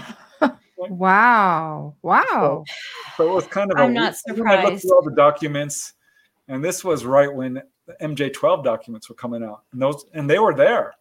Right. I'm like, oh well, look at this. I don't believe this one. This is, and it was filled with misinformation and disinformation, particularly about that really dastardly piece of misinformation, which is that our government sold us down the river in exchange for ET technology and allowing quote abductions. That's yeah. the worst piece of disinformation in this whole field. I don't like it. I don't think it's true. Right. That was in there. Wow. I actually called up the guy who started that rumor. And he's like, Yeah, it's true. I'm like, Yeah, sure it is. Prove it. Wow. Um, and John Mayer, that's that's the guy. That's where I traced that down to. I'm not sure if he's the one, but he put out a big old article, and I found it again in an old UFO magazine. This whole setup that people bought hook, line, and sinker. Mm-hmm. And he didn't provide any backup information to say that this happened. Right. Prove Can't it. you just go into the old, um, if you go online, the old FBI, the, the vault, and look at all the old vault files? Um, well, more and more documents are coming out, but I still yeah. think it's very carefully controlled. Every single that's, thing that's mm, You know it. Because look if what happened. If it's not to... redacted, they just remove the the info, the content. You don't even know because you but there's still stuff. There's still stuff in there though. Like look at the Nikola Tesla thing. I mean, but we've talked about this before. There is in the vault a document that clearly states that, that Nikola Tesla was brought to the Tesla family from beings from Venus, and they would check on him um, periodically because Venus was was actually believed to be a, a technology race of, of beings, um, which would make sense if you look at what Nikola Tesla was. So, what are your thoughts on that? I mean, yeah, do you do you believe it? Uh, I think Tesla was amazing. I think he's the most underrated scientist out there, and certainly a lot of people now are coming around and realizing he was the real deal. Yeah, his technology that he was looking into hadn't been suppressed, we would be living in a completely different place. But yeah, it was all scooped up and covered up. Right. And I don't think we've seen most of what right. he was researching. Right. Right. Do you believe he was Venusian? Um, I think he was in touch with ETs. He said as much. I I definitely agree with that. Yeah. But for the FBI to put that as part of their uh, files in the in the, the vault online, you can go dig it out. It's a document. I would know. say that that's. I mean, I don't know. How yeah, see know? what I mean? Like there's stuff in there they don't want you to see, but then there's stuff in there that they put in there, and you're like, God, do I even believe it? Because um, I think the, you know, we know mm-hmm. Venus is not habitable. It's just not. No, but at one time, I wonder if it was. You know, much like Mars. Yeah, yeah well, I think Mars probably was habitable because we got inf- firsthand information from contactees who've been told yeah. by the ETs directly that yes, and that comes up a lot actually. Well, a lot of people have those apocalyptic type dreams, which they believe may be memories because they see, you know, the red sand. They see all of the stuff happening and they just think it could be something that's from way back maybe like an imprint or a memory. Yeah. not so much dreams I, I, interviewed one guy who was being taken by the ets and he doesn't really remember it but he came back with the knowledge at eight years old. He's like mom we came from mars. Did you know that? And she looked at she's catholic. She's not oh yeah. Uh, we don't talk so about those things. That's a family secret. he got right. in trouble in church very early on because it's like that's not right. He'd stand up just like you know young Sheldon in church. Right. That's not right. Oh boy. What are you talking about? He's my favorite. Out of the mouths of babes, right? like, Sheldon's my favorite. I even have a shirt that says Bazinga. My daughter got it made for me. He's my favorite child on that show. um, Michael Kennedy has a question. Preston, do you think a well covered video wise live streamed, this is painful for me, CE5 event would bring a sighting or better yet, an undeniable proof of high strangeness given the large number of ongoing sites. I'll leave it up for um, you. Yeah. I think it certainly has that potential, or certainly would have had that potential when we were having a lot more activity. But now, you know, in my book, High Strangeness, shameless plug, uh, da, da, da, um, there it is. I interviewed a guy from Europe who um, has had a lot of encounters. And he says, You need to put this in the book that people who are doing CE5s are a little bit vulnerable to becoming victims of MILAB encounters. Oh, yes. Really? Yes. And that they, you know, can come down and they will put on a staged event for you and you're not going to like it. Wow. Um, so I think we, this is something we have to look out for. But yeah, I sure wish, you know, that we had had cell phones during some of these major waves, like Gulf mm-hmm. Breeze or the Topanga mm-hmm. Canyon wave, or you know all these major waves, and that right. people were out there more organized with CE5s. Uh, and now I think we're at the point where, hey, I'm a little bit nervous about it. Uh, at some point, this all this evidence is going to come out. People are, have gotten excellent footage. Right. And they post it on Facebook, and then instantly the CGI avalanches right over it and buries it. Mm-hmm. There's just no way now to determine what's real or not. But if there's enough people in a group who are scientifically minded and are in various positions where you could triangulate the object, which is exactly what happened in Mexico City in 1991. Fortunately, it stayed up long enough that 30 people in different parts of the city were able to videotape it. That's the best footage. The Kumburgaz turkey footage. I love that footage. Right. Because Dr. Leir was there and he's a mm. trustworthy researcher. Mm-hmm. And there were people who saw this and they haven't been able to debunk it. But now I don't know if we're able to do that at this point with our governments in possession of reverse engineered technology that can mimic a UFO. Uh, here's one for you. How do we know that these people planning these events aren't in cahoots with MILAB? Yeah, well, that's also a problem. Look at any UFO organization, whether it's the first one, APRO, the Aerial Phenomena Research Organization, or CUFOS, mm-hmm. so NICAP, or MUFON, um, they have problems with government infiltration. I mean, yeah. it caused some of them to actually crumble. But what about, sorry. Mm-hmm. And and what about these independents that go up and create these CE5 events without naming names? How do we know they're credible? How do we know they're not creating an event so that the government could come in?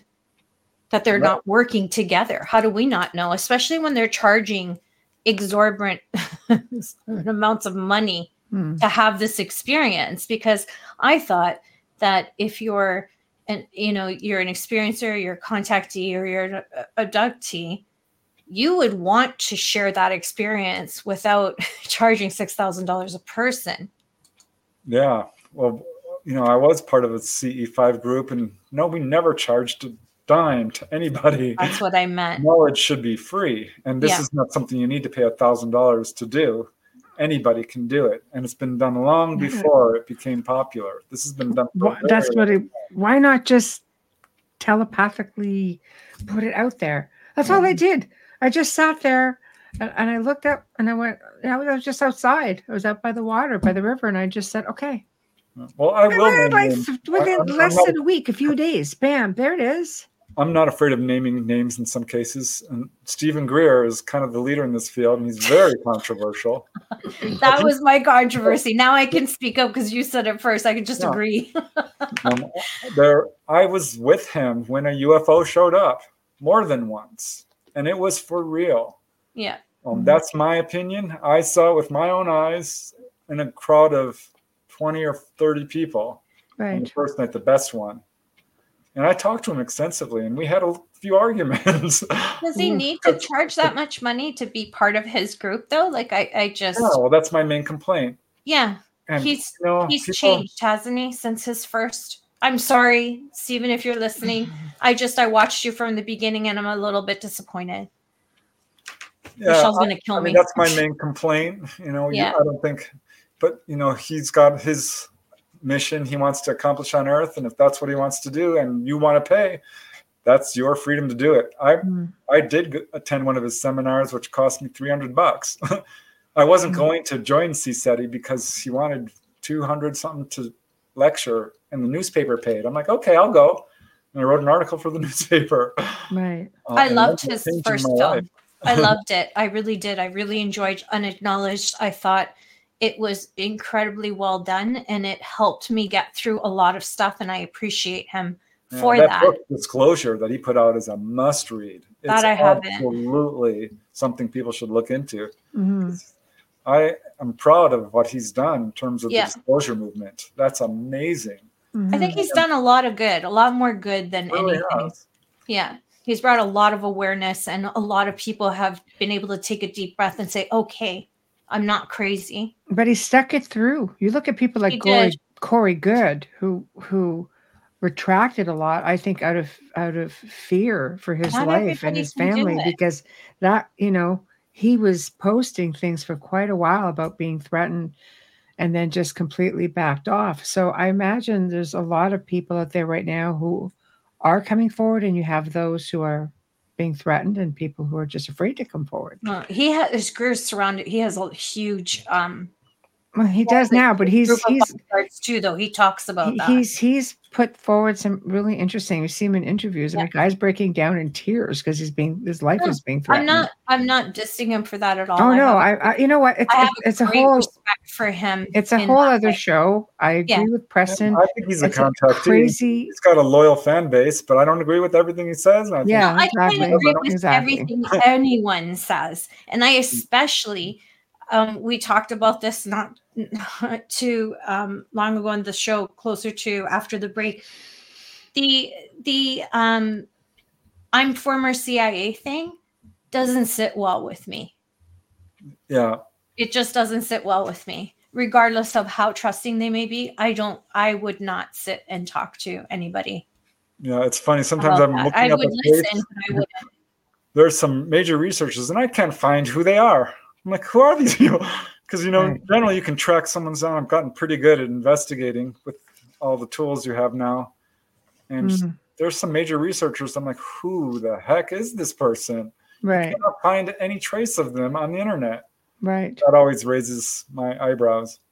I well, I, I think that you know you have a lot of people in the field. When you look at ce5s and we spoke about this before i mean russian scientists were doing this back in the, the in the 70s they were just bringing down because we didn't have to go you know to we didn't have to go to space because they would just be at one of their air force bases and they would just call them forward and they would come in. And this is yeah. how they there's a Peruvian contactee Sixto Paz Wells who's still in the field and has been doing it for years. There you go. Yeah yeah. I know. I love it. I love it. I, but it goes to show you that it's it it's not this big movement. Like you could do it by yourself, and chances are you'll get results a lot easier than if you're sitting there with 30 people. Yeah. Well, you know, I know I, I know it's getting late, so I do want to just give a quick little scoop on the book that I'm putting do out. Do it. Yeah. Yes, we run it. out of time because yeah, we're good. That's going to be my next book, not from here, volume five. And I want to talk about here for the first time ever. Do it. It's yeah. not ready yet, but I've got some exciting things I want to cover. Okay. And, and one of them is our cases involving giant fleets of UFOs. Wow. Okay, that's are, a new one. Yeah, it's super rare because when someone sees a UFO, it's one or two or 3 mm-hmm. Mm-hmm. It's actually more often a couple than a singular UFO. There's usually another one up there mm-hmm. uh, which is super interesting. But I've got some cases that I've collected which involve 50 or 100 or 200 or 300. And there's not a lot of them. But here's one that I will talk about. And this occurred on February 20th, 1947 in New York. And it's super interesting because this is, of course, the launch of the modern age of UFOs, pre Roswell. And this guy was at Syracuse University and the astronomer at the university comes running out and he says, You, you two, come in here. I want you to look through my telescope. And they're like, What? What? He's like, Just look through it and tell me what you see. And so he looked through this telescope. He says, Come and look and tell me I'm not crazy. They looked through this telescope, and within about 20 or 30 seconds, a UFO appeared, and then another, and then another, and then another. And he started counting them and they were going across in groups of 10 or 12 or 20. They counted over 200 of them coming down. It's like, yeah, I see them. I don't know what they are. mind you, this is 1947. so mm. that is that's, that's amazing. Aircraft. And that like that's the real the real deal. Like this isn't this isn't any of ours. No, so they came in force a large amount. There's so many wow. these ETs out there. It's not just a wow. couple of them. There are right. So I found a bunch right. of cases like this where people see 70 UFOs in the sky dancing around, or another wow. really, really famous case was in Farmington, New Mexico, where there was this was 1940. Gosh, what day was that? Let me see if I wrote that down here somewhere. 1950, March 17, 1950, where half the town of Farmington saw this. We're talking a good thousand people at least we saw hundreds of craft flying in the sky at once. So this is one of the chapters I'm digging deep into on what are called giant, massive UFO fleets. wow. It's amazing to hear these because they don't get a lot of coverage. Um, they, they don't. Aside from Phoenix Lights, you're you're you're sort of not really getting a lot of stories about that. Why do why do they come out in wolf packs, like like in, in giant, you know, amounts like that. Um, I think in some cases this is an operation, as what we might call a military operation, where they're going out. Okay, we're going to contact a bunch of people on this night. Um, so for, for, for beings that are trying to stay incognito, that's pretty wild. Yeah, or it could be an honest to God display. I think the Farmington case was a display. The one in Syracuse Clearly not, because you couldn't see them without a telescope. Mm-hmm. Uh, right. But so I think we've got a couple of things going on here. Right. So, what's the biggest that you've come across so far? Like the, the biggest display of of crafts all at one time? Um, it's about two or three hundred. I think that first one. Come on. yeah, there was one at Catalina Island. No, I, got, I, I investigated two personally, so that's kind of what drew me in. And I'm like, oh gosh, you know, how come I'm not hearing other cases like this? Right. I've never heard of anything that massive. This is the first for me. Yeah, I, it's not been well covered. So that's no. one of the things I'm hoping to get the scoop on. So I've kept very tight-lipped about it because people yeah. swoop in and because, yeah, because wouldn't that just bring on and um, like wouldn't the world's militaries look at that as a sign of of aggression and and react? From a military mindset, I have sympathy for them. Yeah, you know when they came and sh- shut down the nuclear missile, yeah, they must have crapped their yeah. pants. right, they really must have had a fit over that. When really it's a clear message, like, what are you doing? Right, right. From a military perspective, they've got to be losing their minds when they see these things hovering over our dams, our power stations, our airports, our electrical installations. I just found another case of that. They hover mm. right over the electric anything technological. They're there. Mm-hmm. Prisons as well. So that's kind of, of a, a concern in a sense because I mean there's a belief like Dolly always talks about how they've left. Um, so do you think this is something when we fall into false flags that could would easily be recreated to, to instill fear? Because I mean, this is something that's obviously been going on for a really long time. So i think people could easily think that yes you know it is a sign of aggression and this is what we're being taught to believe. Yeah and especially with not so much even reverse engineered technology but 5d holographic or six or seven mm. or however high it goes. I don't even know. Drones um, and such too.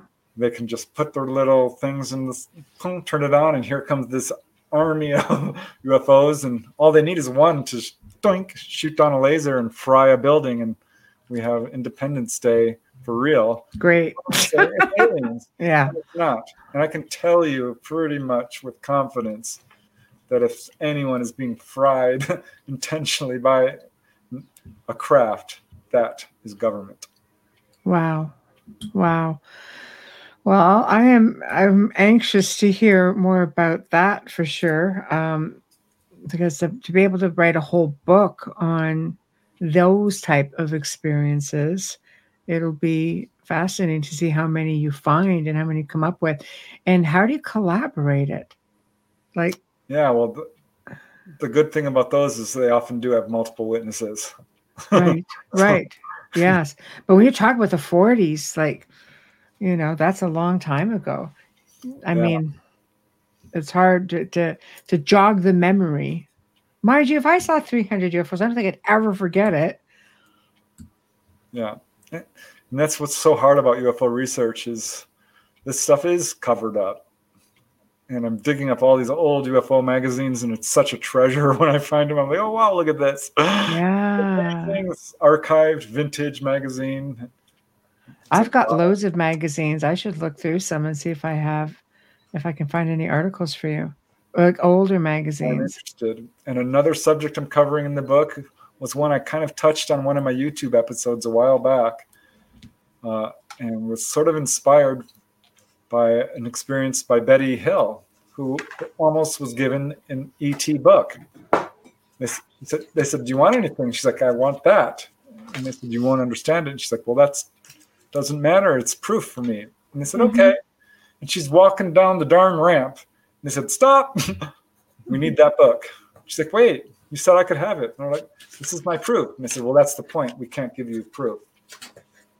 And they took it back and she was furious, rightly so, I think. Right. And I'm like, well, wait a second. Didn't Betty Andreasson get a book, a, a blue shiny book from the ETs? They gave yeah. it to her for two weeks. She took it home. And they, they said, you can't keep this. You can't show it to anyone. We're taking it back. I'm like, mm-hmm. wait, I know of other cases.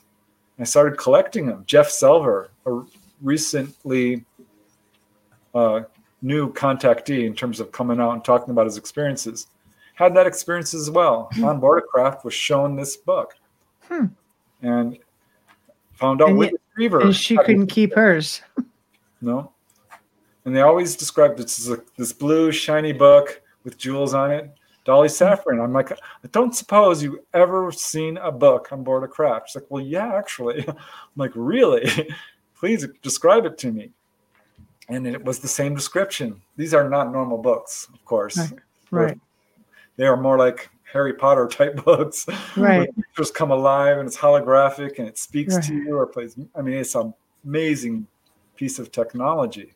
Right. Um, right. Which would make sense in advanced culture, you know. So cool because I put that out on a YouTube episode and I got a dozen more cases. Interesting. So this is a thing. This is absolutely a thing somewhere out there, I think probably someone has their little book. I don't know. I'm wishful thinking there because Dolly tried to take hers home and she got in deep trouble. They're like, Are you kidding me? You cannot uh, take this home. If this got into the wrong hands, it would be very dangerous. Don't you can understand. Right. yeah. I, I don't imagine you would be allowed to have too much, you know, from a craft. But if anybody's listening and you have anything of interest, you know, you'll have to contact Preston because there there are cases. Um, again, there's one I, I can send you uh, as a story of of a man who saw a craft and they were doing a repair on it, and there were humanoid um, beings. excuse me, and they left things on. I guess they were drinking something, and they they just left the cup, and they left whatever was in the cup on a bunch of rocks that they were sitting on while this was happening. This guy basically took it, they took off without it, and went on to own, excuse me, a large pharmaceutical company. And he was using this concoction to put in his medications that apparently were working. And I mean, it's something that he apparently went to his death with. Wow. Yeah, there was a smattering of cases like that where people have gotten artifacts. Often they're crystals or pieces of metal or stones or something like that. Yes. Yeah. So, I mean, food in a couple of cases, pieces of fruit or, you know, seeds yeah. or uh, sticks and little things like that, which mm-hmm. are certainly interesting. There was one case where kids were using their flashlights to Morse code at a UFO, and it landed. Brilliant, CE five. they walked on board, and the ETs asked them all these questions. Wouldn't answer any questions. Uh, kids offered their flashlight, which they took. The ETs gave them their flashlight. So they're running home with this alien flashlight. That's awesome. in Ecuador, according to Jimmy Guieu, the French researcher. And of course, the men in black came. Helicopters, jeeps surrounded the poor kids. They were taken away from their homes, questioned. The flashlight was taken.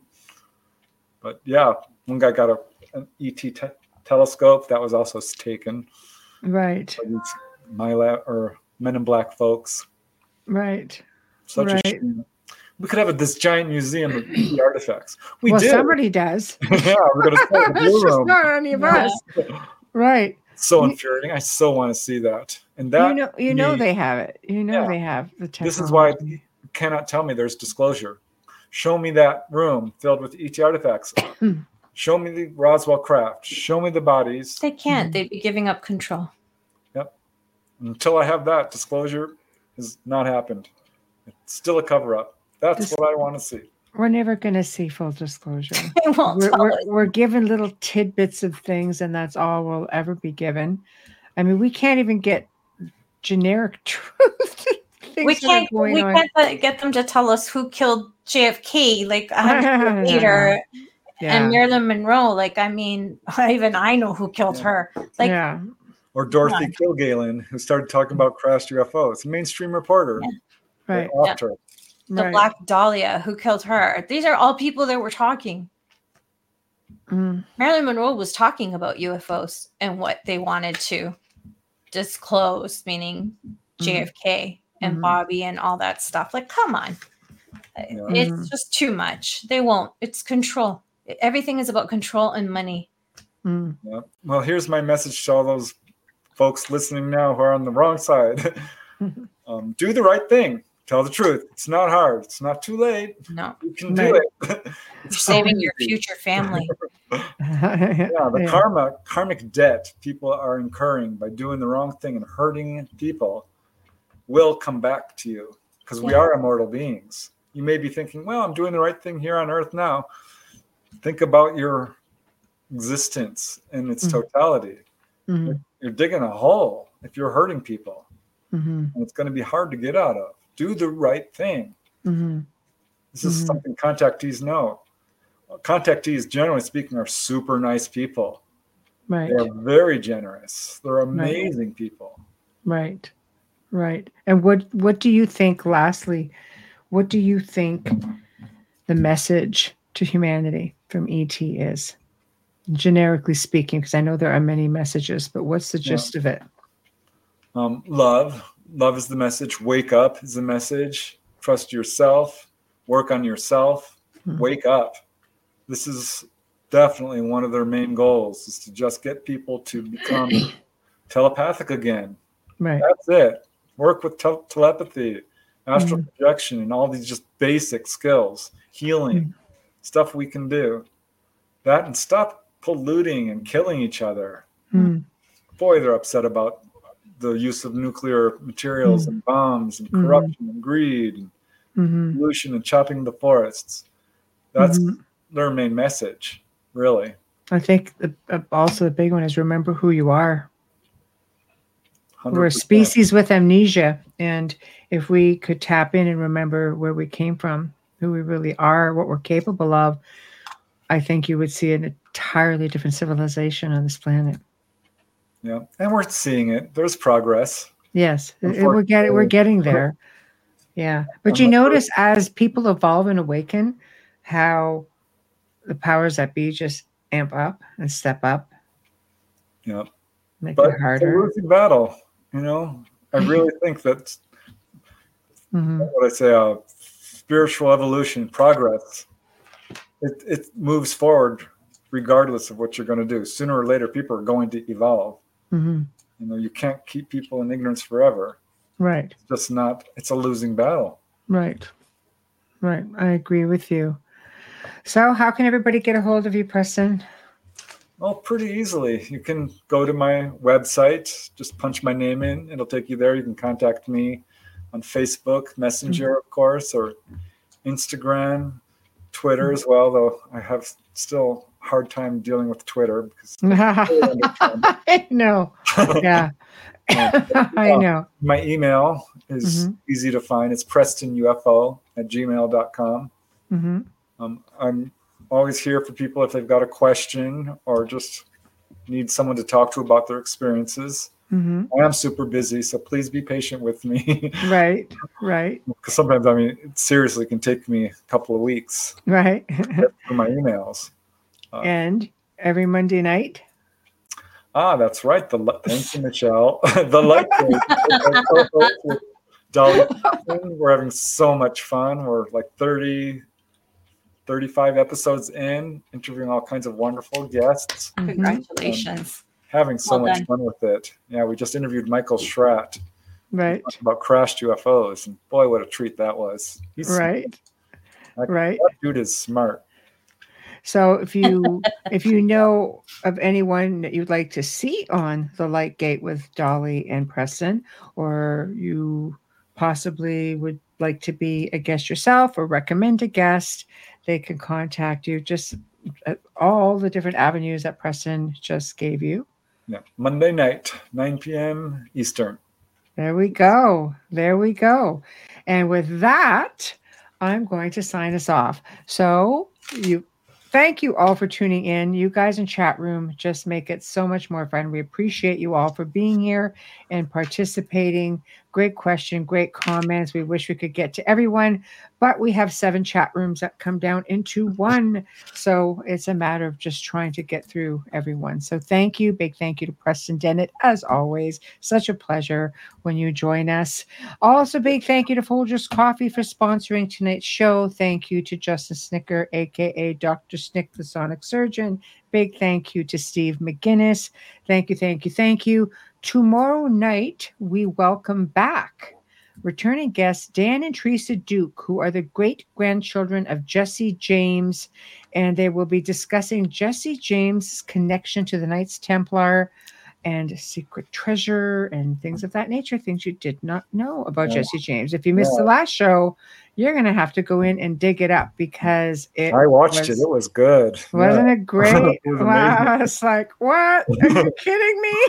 Really good. I know. You just never know. I know. And he has sent more photos too. So we're going to be able to uh, check some things out. So it's going to be a fantastic show.